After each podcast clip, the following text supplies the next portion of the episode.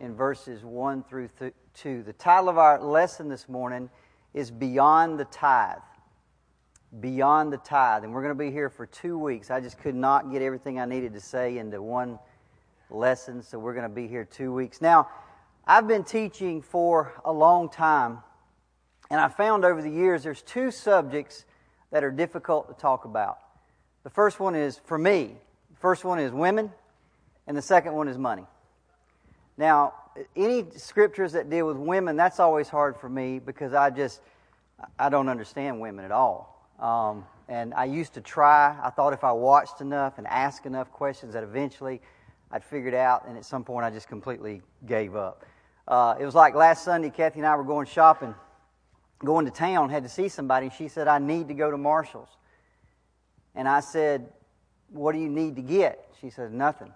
And I, I said, She said, But I need to go to Marshall's. And I said, well, What is it? What is it you got to get? Nothing. And I said, Well, you, I just need to go. I said, Well, you, you don't need to go. You, if, you know, if you say you need to do something, you require to get something, right? And she just said, I require to go shopping. So that's, that's, I didn't get that. Or this morning I got up and made the bed. And somehow or another, two more pillows have mysteriously appeared on the bed. Now, we had seven, right? Now we're up to nine. I mean, is there some magic number? I don't, I don't understand. You know, yeah, there's some parts of this I don't understand. So that's one subject that I have trouble with. The second subject, of course, is money.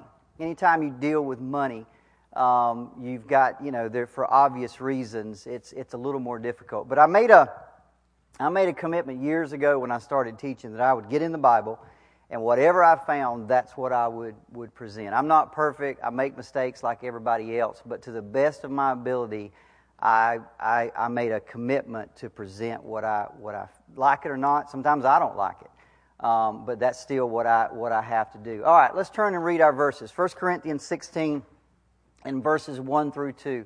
It says, Now concerning the collection for the saints, as I directed the churches of Galatia, so you also are to do. On the first day of every week, each of you is to put something aside and store it up as he may prosper, so that there will be no collecting when I come. Now, last week, we, we got into these verses, and we saw that Paul is basically writing to the Corinthians, and he's taken up a collection for the saints in Jerusalem. Evidently, the, the, the church in Jerusalem is very, very poor. And so Paul is, is taking about a year to go around to the churches in Galatia and Macedonia and Corinth, and he's collecting money to take to the church. Now, here he's writing to them, he's giving them instructions on how to handle the collecting of this money. Now, last week, we saw that he laid out five principles in giving. Okay, and last week we covered four Today we'll cover the fifth. Uh, and I'm going to go through these very quickly. Uh, you can get on the podcast and listen to all that last week if you weren't here. But the first principle he laid out was the purpose in giving. And he says, now concerning the collection for the saints. I'm, uh, again, I'm going to go through this very quickly. Uh, what he taught us here, this first principle, is Scripture is clear that we are to put believers first.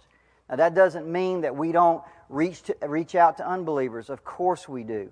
Uh, but Paul says in Galatians 10, therefore, as we have opportunity, let us do good to all people, but especially to those who belong to the family of believers. We put the first church first. We put believers first in our, in our giving. The second principle that Paul laid out was the period of giving.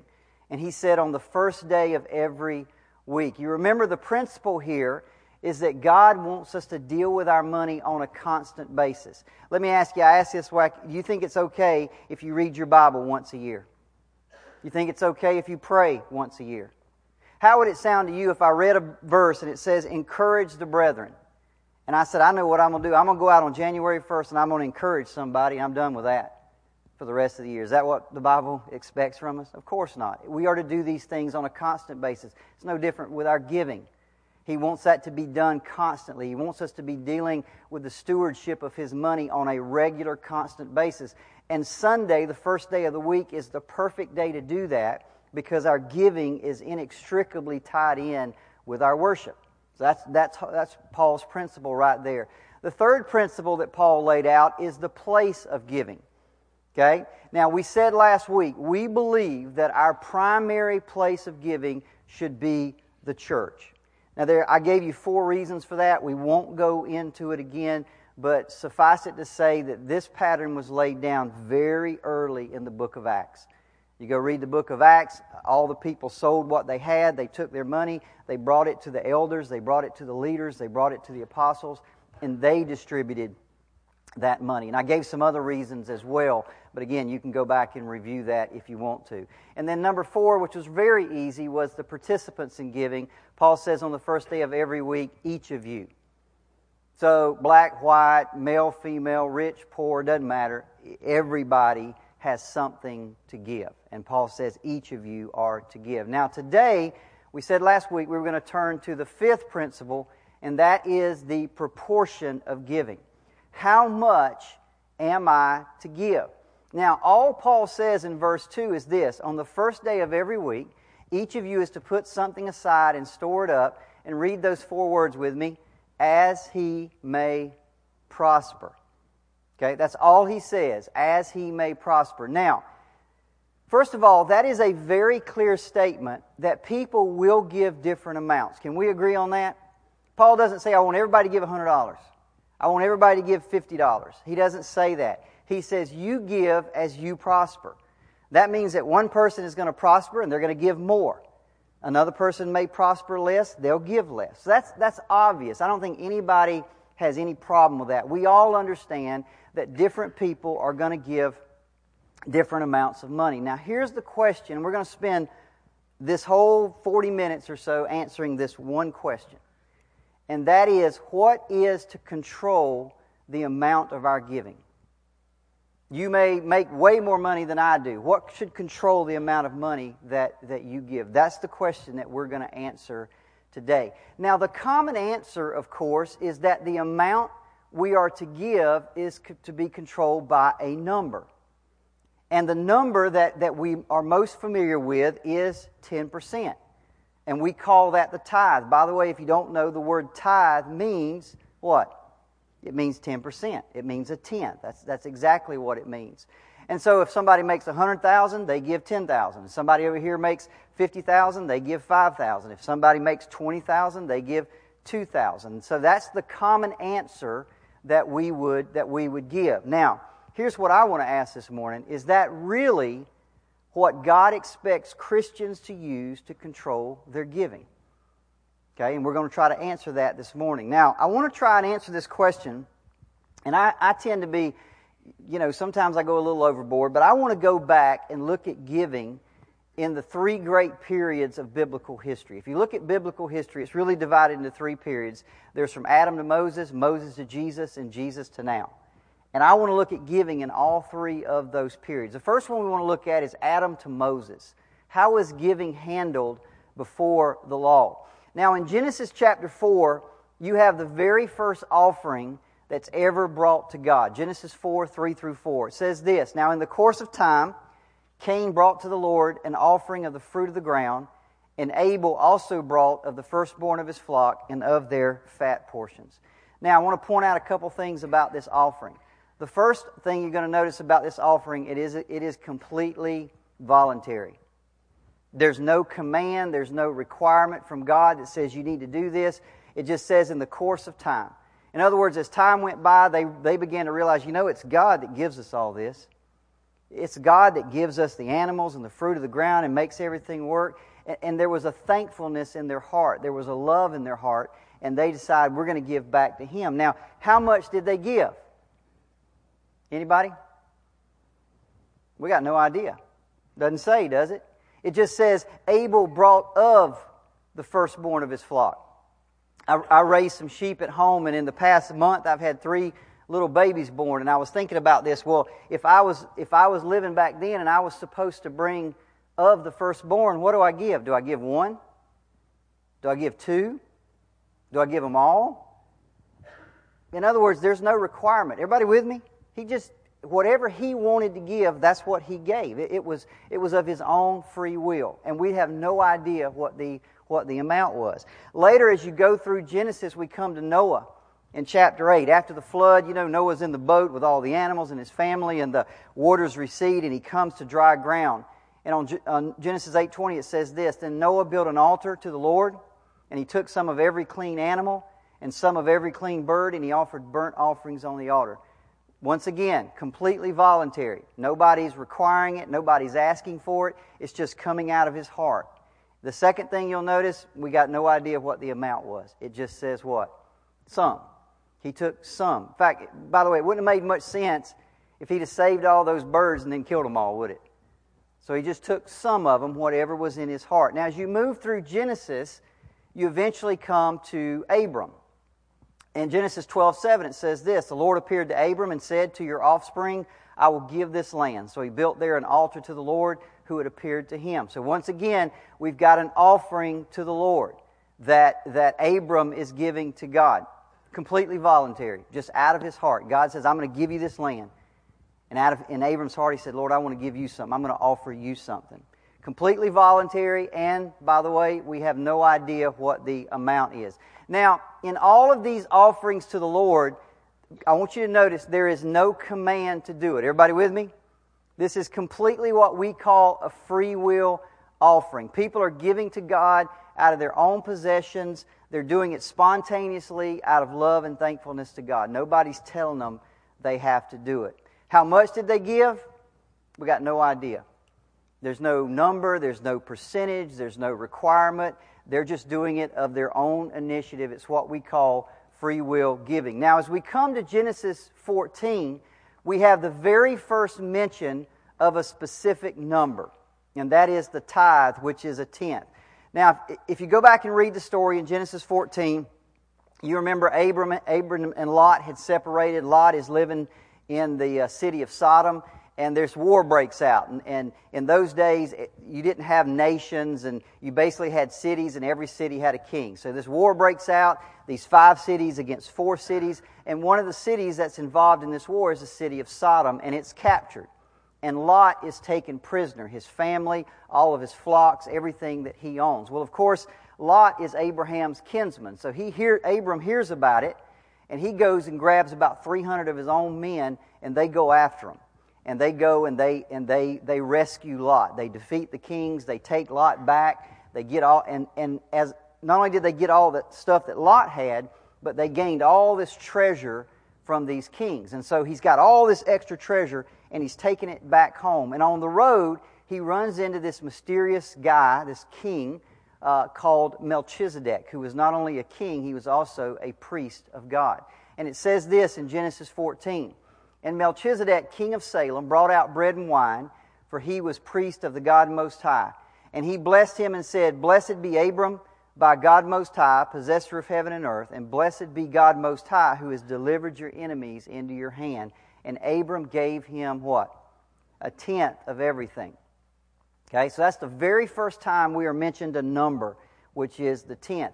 Now, if you go on down through Genesis, eventually uh, you're going to come to a man called uh, Jacob, which we'll talk about here in just a second. So keep in mind, Abram sees this man who represents God. This man says to him, Abram, you see all that stuff you got? God gave that to you. And Abram responds to that by saying, Okay, here's a tenth. I'll take a tenth of all this I've got and I give it back to you. Now, notice once again, there's no command to do it. He just does it out of his, out, it's completely free will, it's completely voluntary. Now, as you move down through Genesis 28, you come to Abraham's grandson, a man by the name of Jacob.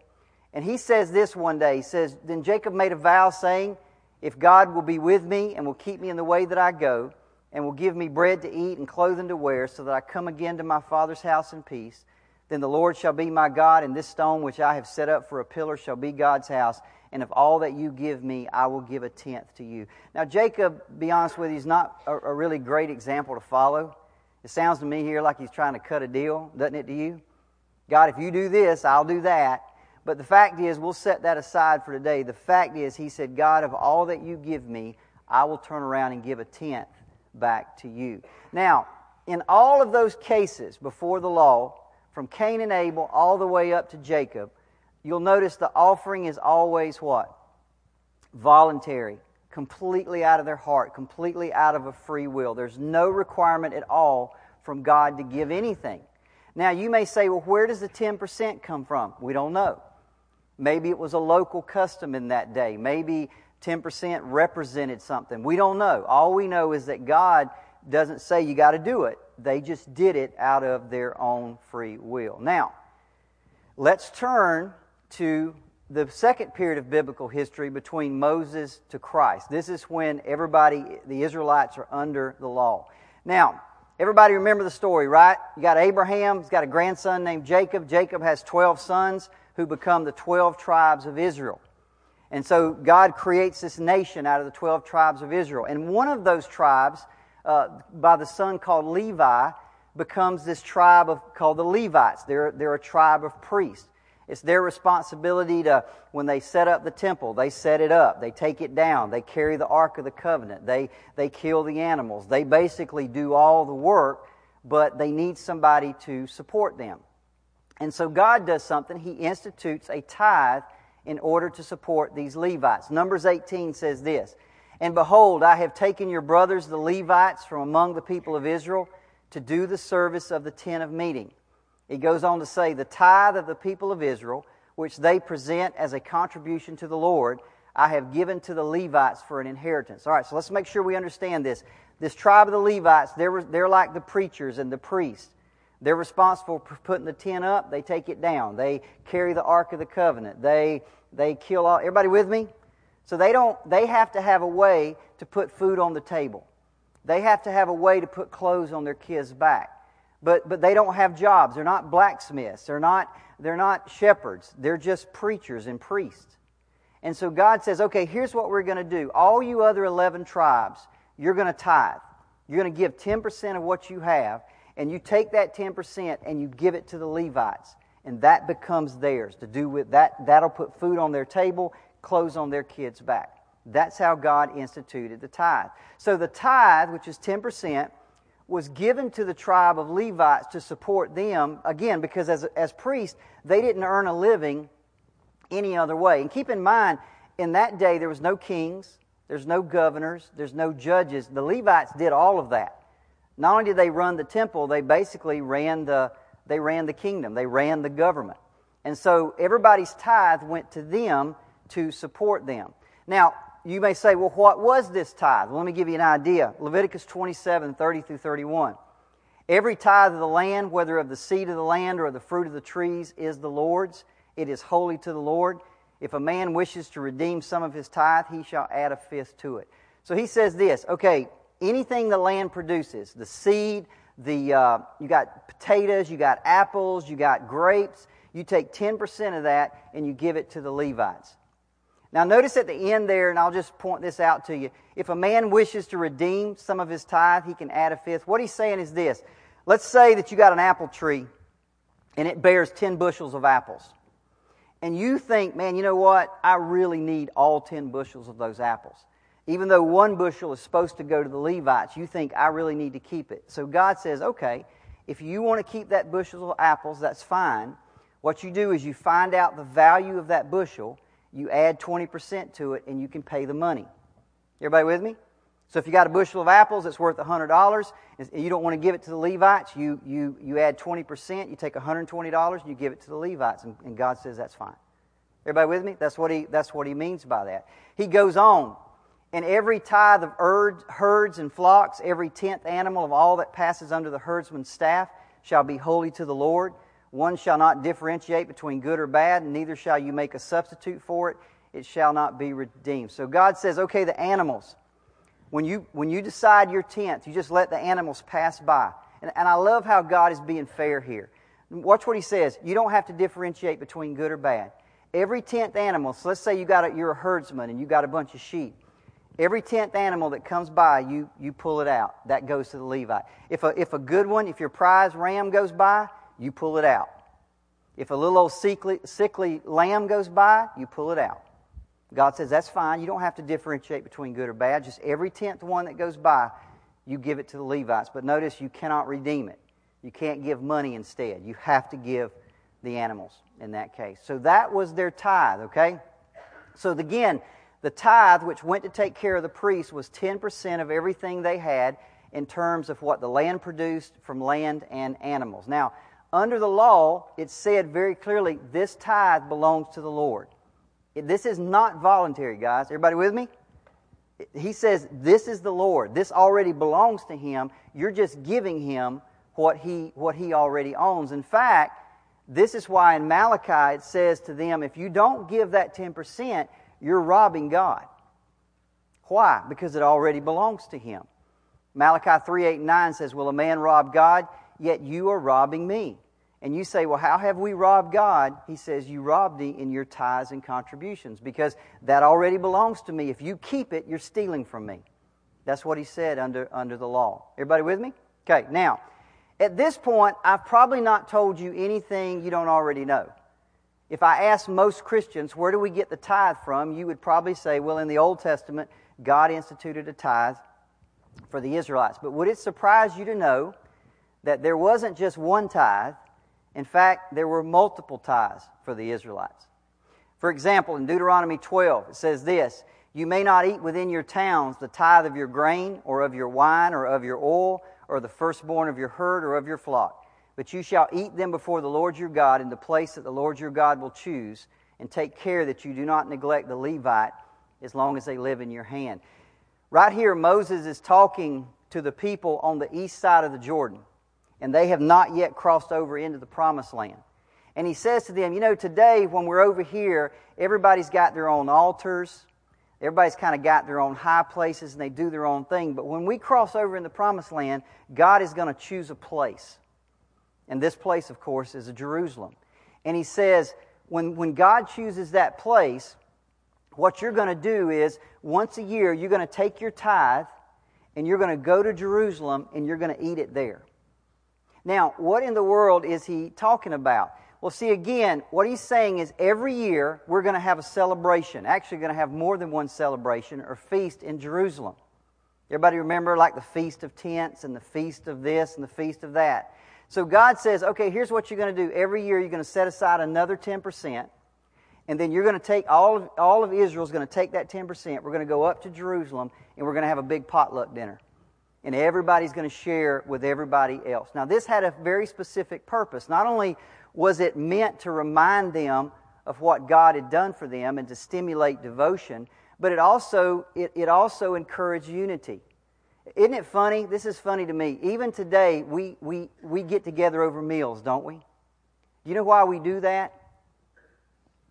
Anybody? Not just so we can eat. It's because when you get together over meals, it unifies you, doesn't it?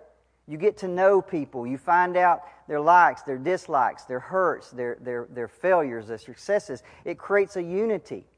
Well, God even did that for the whole nation. He says the whole nation is going to come up to Jerusalem. You're going to bring a 10% of what the land produces, 10% of your animals. You're going to come up there, and we're going to all share it with one another. Now, here's the point that is a second tithe. That's not the first tithe. Remember, the first tithe went to who? The Levites. This is a second tithe. So what you've got now, guys, you're up to 20%. 10% goes to the Levites for them to use as they see fit. We'll call that the Levite tithe. Another 10% is to be set aside to fund the yearly festivals. We'll call this the festival tithe or the feast tithe. So now you're up to 20%. And if you think you're done, you're wrong. You got another one. Um, Deuteronomy 14 says this at the end of every three years, you shall bring out all the tithe of your produce in the same year and lay it up within your towns. And the Levite, because he has no portion or inheritance with you, and the sojourner, the fatherless, and the widow who are within your towns shall come and eat and be filled. So God says every third year, you're going to take another 10%, and you're going to take it to your town or your village, and you're going to bring it and store it up. And the Levites are going to come. They're going to get an extra that year and then all the orphans and all the widows and all those people, the travelers, they get to come and eat of it too. It's kind of like the welfare system. God kind of set up a welfare system. Now, if you go through and you look at this and you start adding it all up and you think of the Israelites giving, it turns out they gave much more than 10%. If you, if you break it out annually, they gave at least 23%. And that's not even talking about, remember, God says you can't when you harvest, you can't go to the edge of your field. You got to leave some for the poor people. Did you know every seventh year they couldn't plant? Every seventh year, they had to forgive their debt. Somebody did the math and said they figure that as an Israelite, it cost you between 25 and 35 percent of your income in, in giving, which was required. Now, you may say, and, and again, you can see what God's doing, right? He's taking care of the government. That's the Levite tithe. He's taking care of the national feast. That's the feast tithe. And he's taking care of the poor. That's the poor tithe. Again, this is not free will giving. This is not voluntary giving. This is a requirement. God says, That is mine. You give it to me. And if you don't give it to me, you're robbing. Now, you may ask, well, was there any opportunity for free will giving under the law? Well, absolutely. Leviticus 23 38 talks about your free will offerings. If you just wanted to give something, you could just give out of your heart. Proverbs 11 24 encourage the people. One gives freely, yet grows all the richer. Another withholds what he should give and only suffers want. In Exodus 35, you'll remember they were building the, the tabernacle of meeting. And they put out a call and said, anybody wants to give, if you got any cloth or you got any dye, or if you're a tradesman and you want to give your time to build, you can, you can just do it. And it says, everyone whose heart stirred him and everyone whose spirit moved him. If you go back and read that story, they eventually had to say what? Stop. Stop giving. Y'all, y'all gave too much money. You gave too much stuff. We got too much. Just stop. We don't know what to do with it. And that was completely out of their heart. Now, we got 15 minutes. I want to turn to the last period of biblical history, and that is from Jesus to now. This is after the law, or after the law's been fulfilled. Now, remember, when we started this lesson, we said the question we wanted to answer was this What should control the amount of our giving as Christians? Okay, every person should give as they prosper, but what should control the amount of our giving?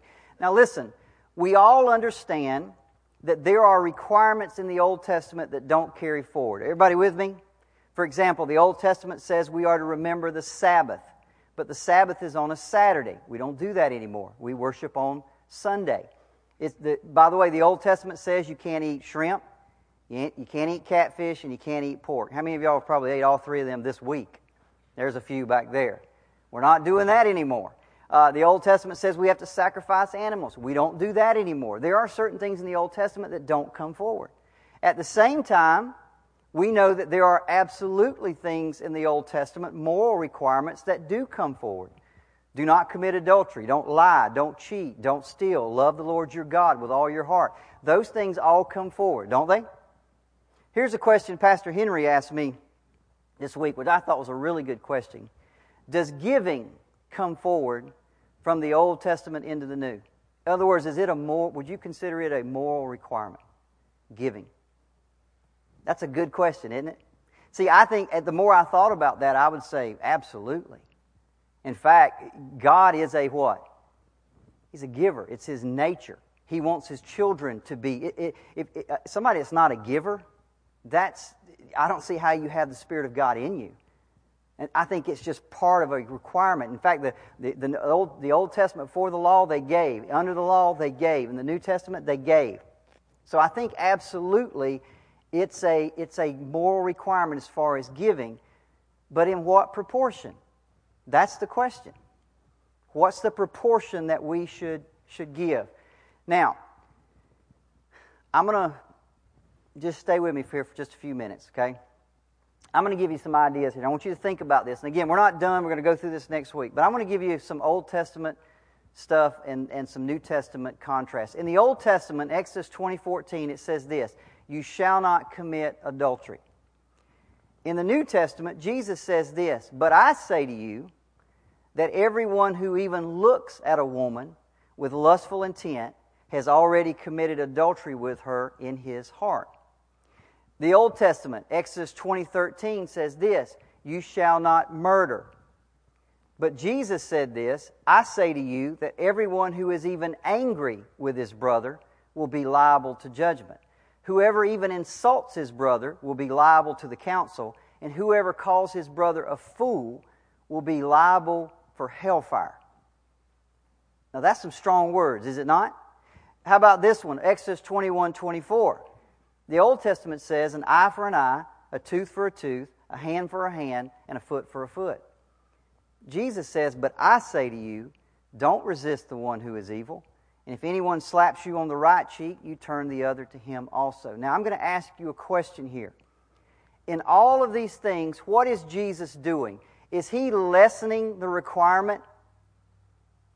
What's he doing? He's raising the bar. See, the idea that somehow you get to the New Testament and, and oh, I'm, I can get away with things. No, Jesus never says that. Jesus says, I'm going to raise the bar. You say, the Old Testament says you cannot commit adultery. I tell you that if you even look at a woman with lust in your heart, you've already committed adultery. He raises the bar, He doesn't lower it, He raises it. Now, how do we look at that in terms of giving?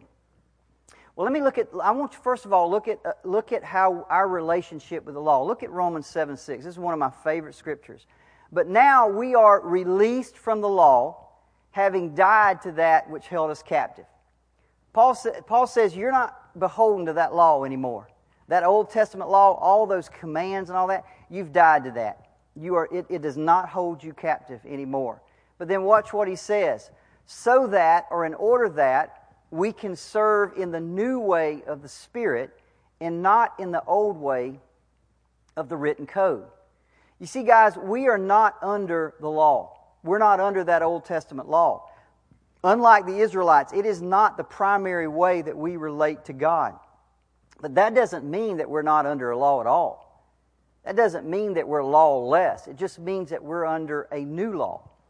Paul explains that law like this Galatians 6 2 bear one another's burdens, and so fulfill the law of Christ.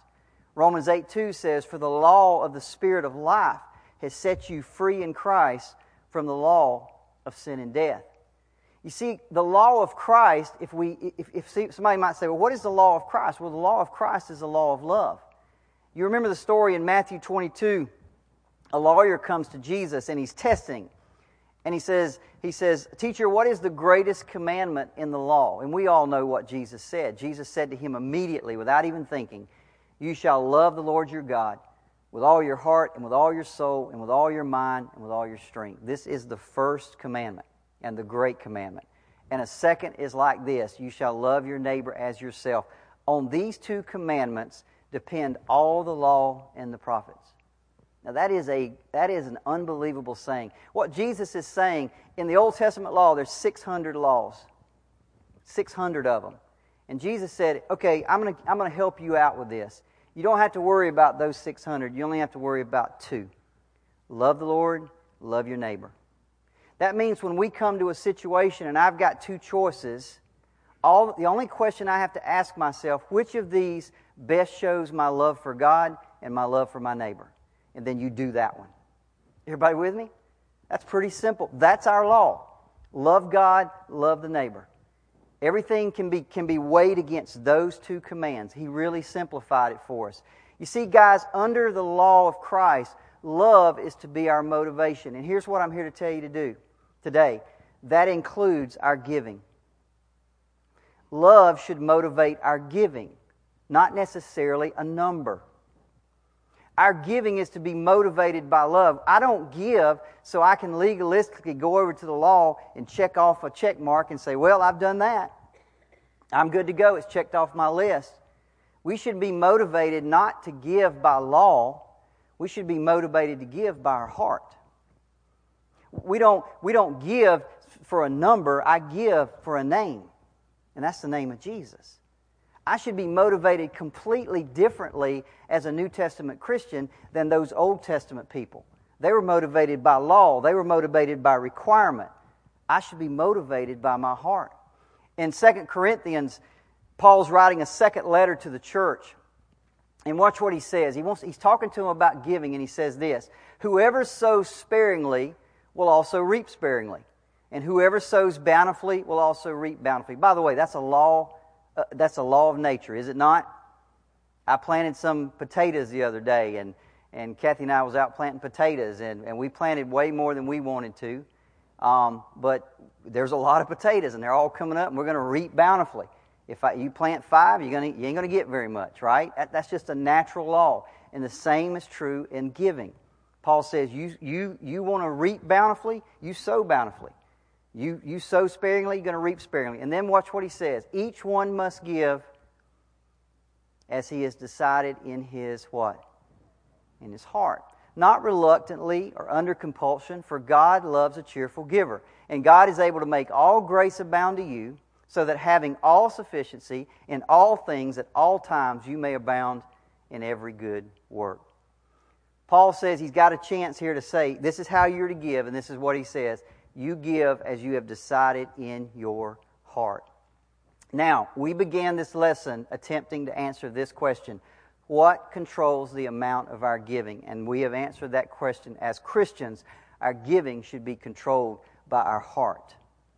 That's what Paul said. Give as, as, as you have decided in your heart. Now, I know what some of you are saying. Well, Derricke, you have to start somewhere. You got to start with some measure. What do you suggest? Well, I'm absolutely glad that you asked me that question. I believe that tithing, 10%, is a standard laid down in the Old Testament, and it is the absolute right place to start. But it is not where we should stop. As Christians, I believe the New Testament calls us to raise the bar. I told you last week, some of you ain't going to like what I'm going to say. See, I, listen to this. I read Romans 8 2. For the law of the Spirit of life has set you free in Christ Jesus from the law of sin and death. Listen to me, folks. If the law of sin and death, its standard was 10%, how in the world can those of us who have the Spirit of God living inside of us, who have Jesus Christ has saved us, who are under the law of love, how could we do any less or even the same? 10% was laid down by a law of sin and death. How can I not do more? See, I think as Christians, we are to excel in our giving. Not just be satisfied with the norm, not just be satisfied, well, that's, that's what I have to do. No, to go above and beyond. And you may say, well, you, have you got a scripture for that? Absolutely, I do. 2 Corinthians 8 3 through 7 Paul is writing to the church and he's talking about the Macedonians who gave, and he says this For they gave according to their means, as I can testify, and beyond their means of their own accord. And he goes on to say, Now listen to this. So as you excel in everything, as you excel in faith, as you excel in speech, as you excel in knowledge, as you excel in earnestness, and in our love for you, see that you excel in this act of grace also. Everybody see that? He's talking about giving. See, I, I look around this morning and I see people who have did not have to be here today. You do not have to come early to sit in a, in a room and listen to somebody teach the Bible, but you did. And I believe that every one of you are motivated because you're not satisfied with being a normal Christian, a nominal Christian, an average Christian. You want to excel in your faith. You want to excel in the knowledge of the Word of God you want to excel in, in all aspects, well, then I'm calling you out today to excel in your giving. I just think the New Testament says that's, that's, that's, that's the standard of the law. How could we do much? If somebody came to me and said, hey, you know, can I do less? I'd be like, are you, are you crazy? I mean, that doesn't make no sense to me at all. I, we should be thinking, how can I do more? How can I excel in giving? See, I understand, guys, I understand this. It's easier. We've talked about this in this class several times. Sometimes it's easier. As human beings, we want to say, just give me a set of rules. Yes or no? Everything in us cries out for a set of rules. Just give me a set of rules. So I'll know, yes, I can do that. No, I can't do that. But see, Christianity's not like that. We are led by the Spirit of God, not by a bunch of words on a page saying you do this or you don't do that. See, I understand sometimes it's easier if we just have a, somebody just say, just give me a number. Give me a number. Give me, I'll give my 10% and that takes care of everything. But listen to me. God wants us to be led by the Holy Spirit. God wants us to be led by the Spirit of God. And God may want me to give 15. God may want me to give 35. He may want me to do far and above that. See, he, may, he wants me to excel, not just in my faith, not just in my knowledge, just, not just in my speech, not just in my love, but He wants me to excel, to go beyond in my giving. See, my point is this morning, I don't live by rules anymore. I've been set free from that. I do not have to live by those rules anymore. I live in a relationship with the living God. I am motivated as a Christian by my love for Him and my thankfulness for Him. And when you really know Him and you really understand what He's done for you, can I tell you that love and that thankfulness, you're like the Macedonians. It just explodes. It's not, oh, what, what's the minimum I can do? No. It's, it's what's the most I can do? How can I do more? Where can I give more? Where can I do more? Because you love God and you're thankful to Him for all that He's done for you. Shouldn't my giving reflect that? See, I, again, this morning, I know it's easier to just set, get a set of rules. I get that. But God doesn't want us to live by those rules. He wants us to live by the Spirit of God. He wants us to go beyond some set of laws and to do more. As Christians, we should excel in our giving. Now, we'll come back next week and we'll talk some more about tithing. We'll talk some more about giving um, and explain that. But I would ask you this week as you leave this place, and I pray, I know that as I've studied this, the Lord has, has been talking to me in my heart. And I hope He does the same to you. How can I excel in my giving? Let's pray. Father, we thank you.